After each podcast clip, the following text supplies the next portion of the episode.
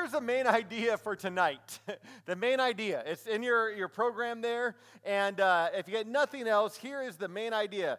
Young people and all of us need a church that is a warm, welcoming, authentic home.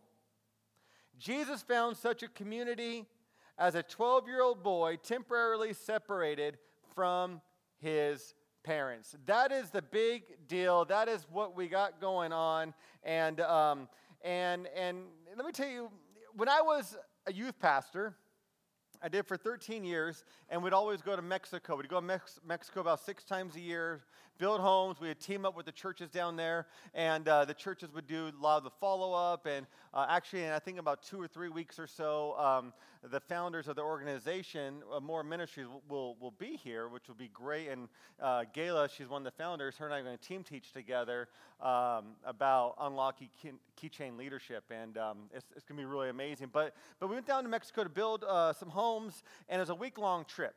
And when you're with anybody for a week, like living together and, and day in and day out, you need a break. So we said, okay, we're going to have a beach day. So we went down to the beach down in Mexico. Beautiful. And down in Mexico beaches, like, like they sell everything.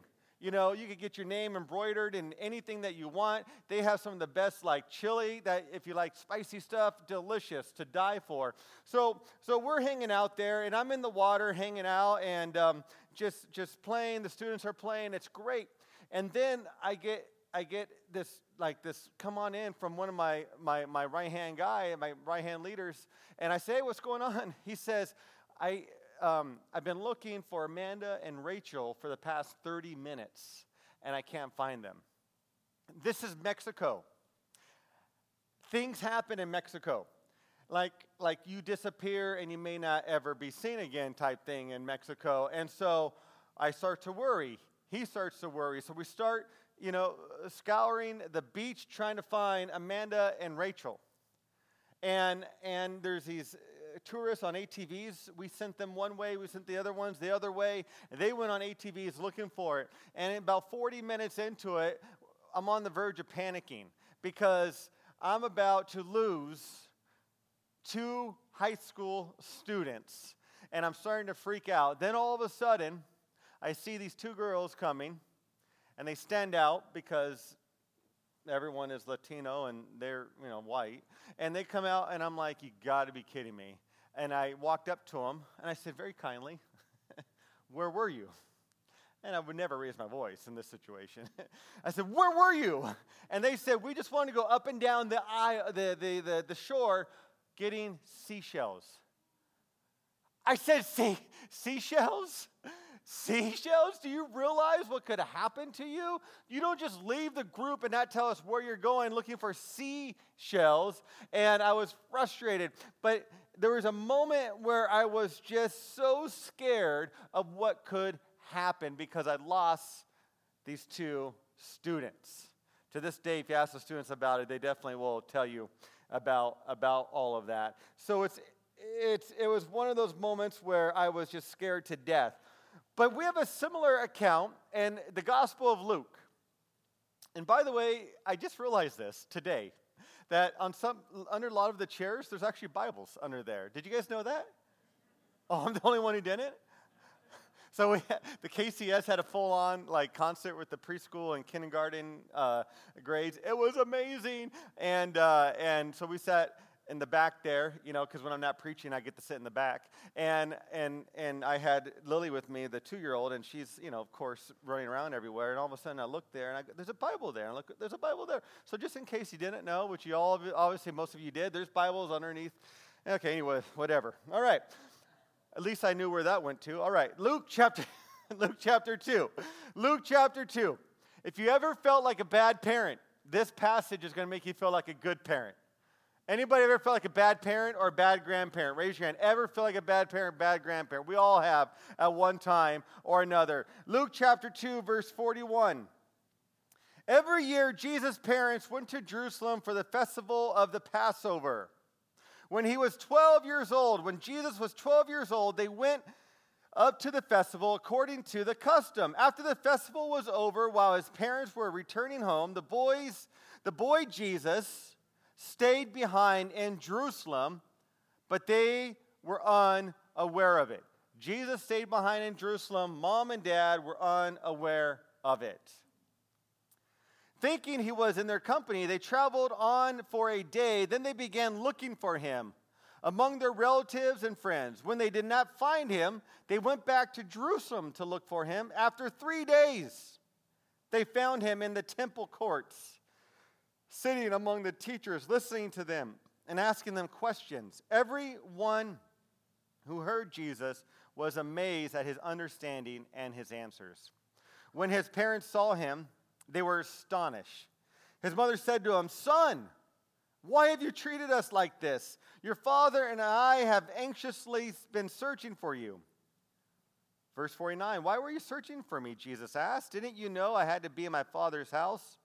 But they did not understand what he was saying to them. Then he went down to Nazareth with them and was obedient to them, but his mother treasured all these things in her heart. I love that about Mary. It Treasured all these things in her heart. And Jesus grew in wisdom and stature and in favor with God and man. The feeling of being alone is actually in stark contrast to the story that we see here with Jesus in the temple. This is the only account that we have in our Bible about Jesus as a preteen. Now, the Apocrypha has uh, other accounts of, of, of Jesus, but, but, but in, the, in, the, in the canon of our scriptures, this is the only story of Jesus as a preteen. So you think it's pretty significant. There's a lot to this story here. And the account goes like this Mary and Joseph are in their 20s and they come to Jerusalem for the Passover, and then they go back. Back in that day, lots of times you'd have all the men travel in one caravan, and then you'd have all the women in another caravan, and lots of times the kids would just go back and forth because that's what kids would do. So Joseph thought Jesus was with Mary, Mary thought Jesus was with Joseph. You see the problem here? So you got the, the man on this side, the woman on this side, kids kind of crossing and doing their own thing. And Joseph is probably thinking, I'm just thinking from a dad's perspective, man, I get a little bit of peace for a day. Not that any dad would ever say that. But but but but but he's he's he's like, man, then but then he probably starts thinking, where's Jesus? And Mary probably starts thinking, where's Jesus? Mary and Joseph lost the Son of God. Like, have you ever lost the Son of God? Like, have you ever lost Jesus? Like, I'm telling you, like, you feel like a bad parent. Like, this is, I don't know, like, parenting 101, make sure your kids are with you. Like, I know, like, if I bring three of my kids to McDonald's, I'm going to bring three of my kids home. Like, that's parenting 101. So, Mary and Joseph lost the Son of God, God in human form somehow. So, parents, you're not all that bad. We all make mistakes, but at least you didn't lose God. Is that funny? Is that, is that right? Yeah? Oh, all right. Come on. Work with me here Friday night. All right. So, so, so, uh, uh, it was in, uh, so they went to the temple because it was important for Jesus to be at the temple. You know, it was all part of Jewish customs and Jewish traditions, and it's all part of becoming a man in this culture. And, and his family, Mary and Joseph, were doing what was expected of every good Jewish family to do. And they were doing all the good, all the right things that every good Jewish parent would, would do. And, um, and, and, and so they were doing that, and um, we could only imagine how Mary and Joseph would have felt losing Jesus. But what I want to focus on is where Jesus was. He was at the temple.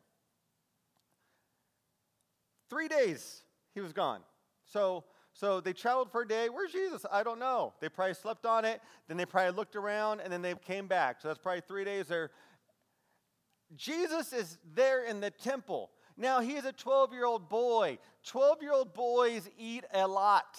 12 year old boys are active and they want to do stuff. When I was a 12 year old boy, my favorite cereal was Captain Crunch with Crunch Berries. And then I'd come home and have Pop Tarts and I'd have more cereal. And I'd watch cartoons for about two hours and then I would do whatever it was. But that's what I did. I ate a lot and I, you know, required a lot of food to keep my body going. It was back in the days when you could eat whatever you want and you never got a belly. But those are good days. So what happened was they the, the, the, the, Jewish family there, the rabbis or the other families, they took Jesus under their wing. They fed this boy all the food he possibly could eat, I imagine. They gave him a place to sleep. Three days he was missing. So that's two nights he was stayed at somebody's house that somebody was looking after him. Some family was looking after Jesus. It's an amazing concept because the community stepped in for a boy they didn't know. This community saw Jesus, they welcomed Jesus, they brought him to the table, they had food with him, they ate with him, they listened to him. And by the time his parents caught up with them, they were so amazed at the what Jesus was saying and the, the response Jesus was giving to these religious leaders of the day and the fact that somebody would care for them, they were amazed at all of that. And I wonder, thinking about our church, whether the experience of young people in our church is similar to the experience that Jesus had. Do young people in our church feel seen? Do they feel heard? Are young people in our church known? Do we know who they are? Are single people in our church known? Divorced people in our church known? Families in our church known? The seasoned adults in our church known? People who are injured and, and are home, are they known? Sometimes young people feel segregated from the life of the church sent off to their own kids' table rather than welcome to the intergenerational life God intends for Christian community. Remember Thanksgiving? I remember being in Thanksgiving, and I would, as a, as a kid growing up, I'd, I'd be at the kids' table. You know, in Thanksgiving, uh, I, I'm assuming it's the same in Hawaii, but growing up in Southern California, you had the adult table and you had the kid table. And the kid table was usually some small card table that you just put like 20 kids around because that's what kids do. Says it the same here. Okay, so here I am at the kid table. I remember the day, well, the general season, when I graduated from the kids' table to the adult table. I was like, yeah, I can eat the good turkey realizing it's all the same food. But I felt good because I was no longer at the kid table. I was at the adult table. The family has says, You are an adult now. You can sit at the adult table. And it was amazing experience because for all these years I was at the kid table. And and after a while, that kid table just gets a little too small and it gets you get a little bit, you know, too cramped. But Jesus calls us. He calls us to a warm community. He calls us to feel a warm community. New research from Fuller Youth Institute has revealed that young people ages 15 to 29 are looking for churches to welcome them to the full table. We might assume that these young people want a cool church, but all the research says, and what I've experienced working with college students for the last seven, almost eight years, what they really want is a warm church. Say the word warm. And not just temperature because air conditioning is, you know, but warm because we're loving, we're caring, and all that. This generation wants a church that says, You belong here. Say that with me. You belong here. That's what this up and coming generation wants. And one of the most common description of young people when they talked about their church that they love, like when they're talking about their church that they love, like this is my church, they would use phrases like it's like family. It's like family. Not all the bells and all the whistles, but it's a church that is like family. One theologian says this he, he, he says, We are the church doesn't mean we meet occasionally or we cooperate in a current project. Instead, we actually become part of one another. And it reminds me of what Paul says in Romans 12 5. He says that we are the body of Christ, that we all belong to one another. That we are all needed for one another. Like the hand can't say to the foot, I don't need you.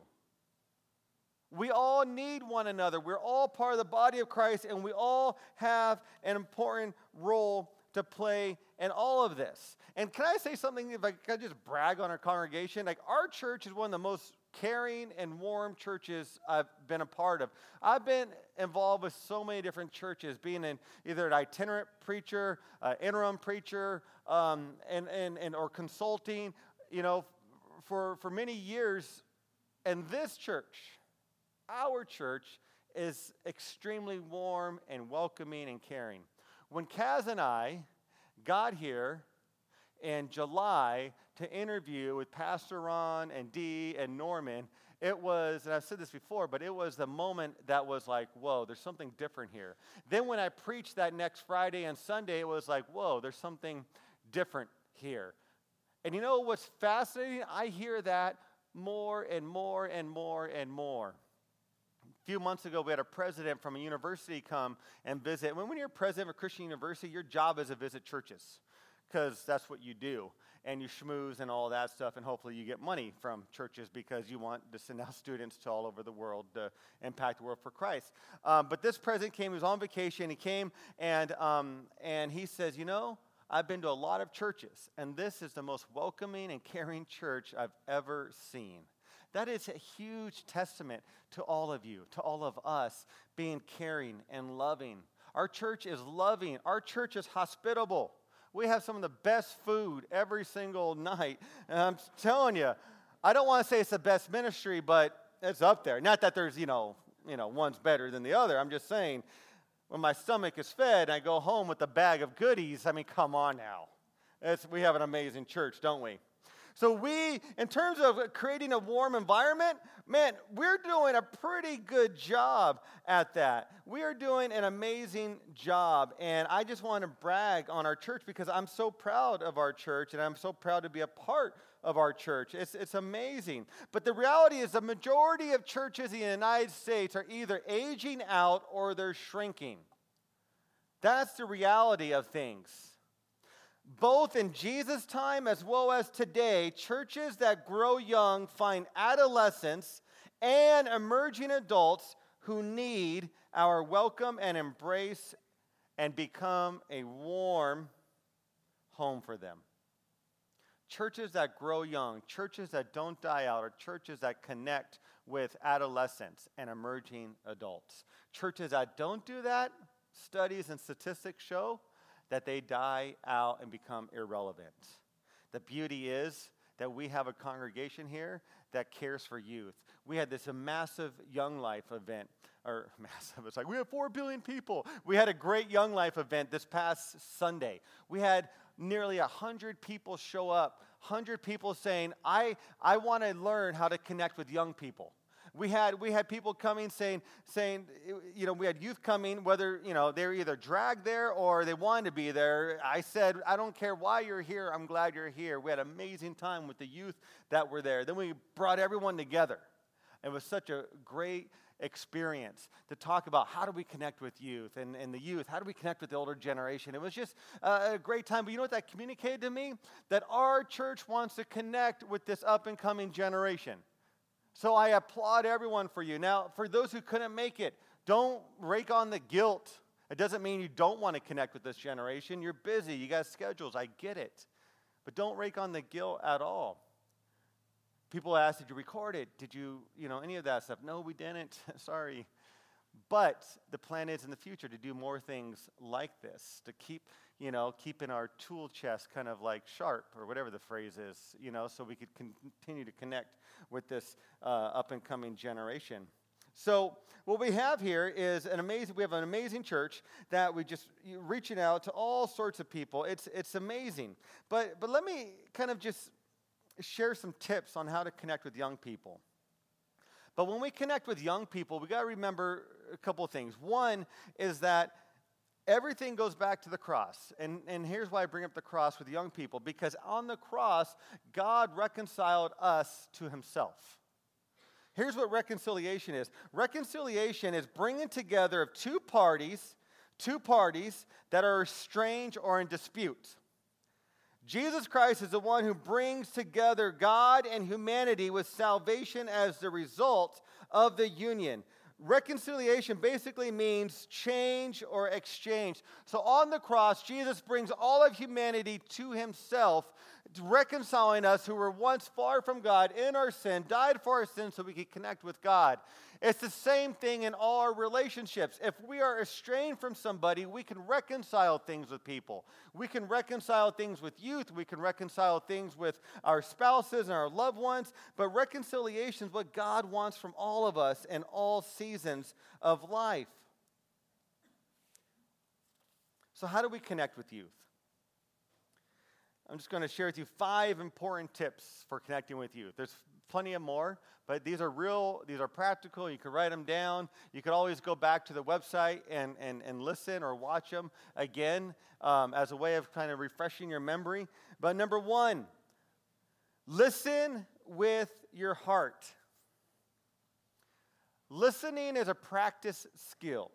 Listening is a lost art. And it's easy to be thinking about our response when they're talking to us, as opposed to really trying to figure out what they're communicating. What are they saying? What is their tone? What is their body language? What's their facial language? Instead of trying to figure all that out, we're trying to think of a response. Listen with our heart. And let's remind ourselves to pay full attention to the content that that the youth are telling us, and this is good for anybody, and let's, let's pay close attention to how they're telling us what they are telling us. Listen with your heart. And when we're listening, try to put ourselves in their shoes. I talked a little bit about this last week. Try to put ourselves in their shoes. And it gives us a different perspective. Number two, repeat what they said. Repeat what they said repeat what they said. Get it? Uh. It's this, it's this, uh, this activity called active listening. It's what they do in like premarital counseling and marriage counseling. It's actually really good, even though I'm kind of teasing it, but it's good. It's a good thing. Active listening is this. So let's say I'm talking to a, a high schooler, and this high schooler is like, oh my gosh, I just made the game winning shot in my basketball game. And I'm like, what? You know, and I can say that's cool, you know, which is a great response. But active listening, we would be like, like you, like you made the game-winning shot, like like the last shot, yeah, like the last shot you made it, yeah, and you can kind of pump it up that way. That's a simple example. But when we active listen, what it's doing is communicating to the youth or anybody we're talking to that we value what they're saying and two, we are saying back to them what we heard because sometimes what they said is not really what they're trying to communicate. So we say it back so that we have clarity of what's going on. So this high schooler makes the last shot and it's like, whoa, you made the last shot? That is so exciting. And, uh, and then we just kind of, you know, go from there and pump up and, and, and all that. And three, this, this flows into it. Three, we ask questions. We ask follow up questions. People love to talk about themselves. People love to talk about themselves. Regardless of age, you could be 100, you could be 7. But people love to talk about themselves. So, take, for example, that student that just won the game winning shot. Good follow up questions would be like, okay, so how many seconds were left when you made that last shot? All right, where were you on the court when you made that last shot? All right, so you made that last shot. Like, did you, was that shot, did you, did that coach teach you how to do that? Was it a drawn up play? Whatever it is, you know, ask follow up questions. And guess what's going to happen? They're going to tell you more and more and more and more. Why? Because they get to tell you about themselves. But we're not doing it like as a trick to just get them to talk to us. We're doing it because we genuinely care and we want to celebrate good things. And making the game winning shot is a game, is a good thing. And then you could go and ask them, well, who's the greatest basketball player of all time? Kobe Bryant. And so, just kidding. It's MJ, but it's really Kobe. Um, so, so some other good follow up questions. If you want to have some good follow up questions, ask questions that are open ended. If you ask your kid, and when you pick them up from school, how was your day? They're going to say, fine. What did you do? I played.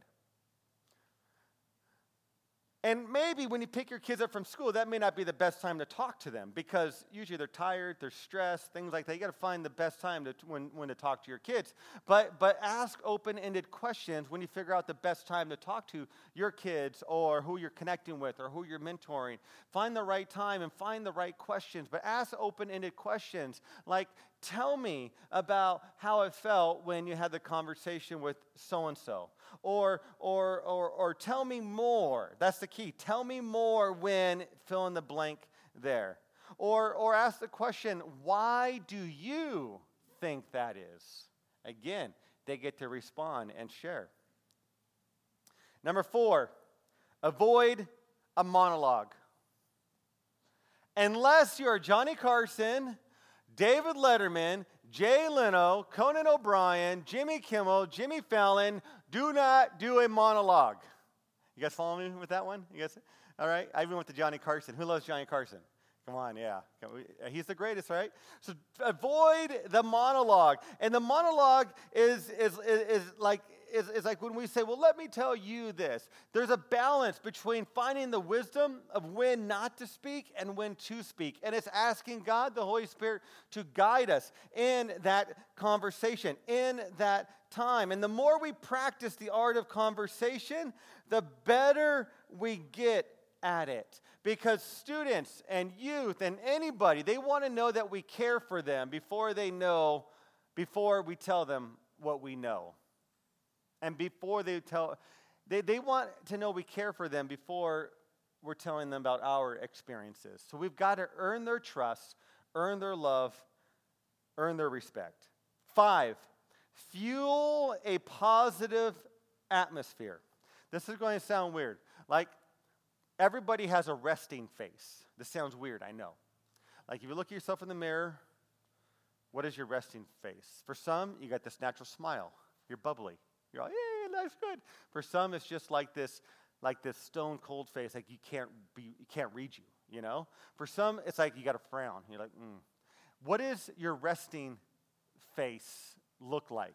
And only you can answer this. And if you're married spouse, don't answer for somebody else because uh, you're going to get in trouble. But what is your resting face? And here's what I mean. When we're talking about having a positive environment, one of the best things we could do is learn to smile. Everyone smile. That's kind of creepy, but you know what I mean.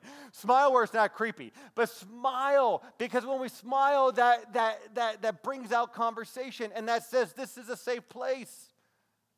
I am a joyous person. So understand our resting face. Let's have some joy when we talk to people. And also, it's inevitable.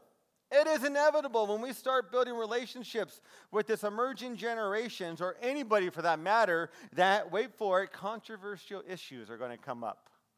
So, what controversial issue is it on your heart? So, you might be talking to them, and they might be on the polar opposite side of you on whatever controversial issue it is. And in your mind, you're thinking, how in the world can you possibly think that? Eh, you're not going to say it, right? But you, we have some options here when we're talking to people, right? One is we could tell them why they're wrong and why we're right. That's not the most effective way to go about it. Because what does that do? That shuts down the conversation. Or what we could do here to fuel a positive environment, instead of explaining our point of view and telling them all the things that, you know, why we're right, why they're wrong, we could ask them to share about why they believe what they do if a topic comes up and it's interesting enough to talk about. Why do you believe that? Tell me more about that. Then ask follow up questions. And, and they may ask, well, what do you believe? But they may not. That's not the point. The point here is to find common ground, is to focus on building a relationship and not building obstacles for that relationship to happen. As the band comes, let me just close with a couple thoughts. Probably more than a couple, but you know, I'm going to close. I'm landing the plane. Here are some things to not say to young people. you ready? And if you've said this, don't feel bad. Do not say, You're lazy, get a job. Oh, you've said it. Okay, all right. just raise your hand. How many? Come on, let's just be honest. Forgiveness time. All right. Do not say to them or to a friend about this up and coming generation, you're all res- they are all res- irresponsible. In fact, when I was their age, I had two jobs. Anybody said that? And don't say to them, all you do is play video games. Well, go get a life. And never ever say this, you won't amount to anything. Never say that. We are, if we're going to create a warm environment, let's be like Jesus. I said this last week as well, but it bears repeating. I'll probably say it next week. The people who wanted to be around Jesus were those who had issues were those who didn't necessarily believe what Jesus believed. Those who wanted to be around Jesus were the ones that were kind of the outcasts. The religious leaders were the ones who didn't want to be around him. And I may have misspoke earlier, but you, you don't understand. The people who wanted to be around Jesus were the outcasts. Those who didn't want to be around Jesus were the religious leaders. So let's be like Jesus. Let's listen and ask the Holy Spirit for wisdom. Let's ask God to help us have a heart for young people, to have a heart for all people. Let's be the church for young people. And let's be like Jesus in the story that we read at the very beginning. The story where his mom and dad left without him, but yet the church there, in this case, the synagogue, were there and they took him under their wings. They fed him, they cared for him, they loved on him, and they, they were there to protect him. Let's be that type of church who says we are here for young people. We're here for young families. We're here for singles. Let's we are a church, we are a family, we are Ohana. When we do that, we honor what Jesus did on the cross. Amen. Let's stand, let's sing.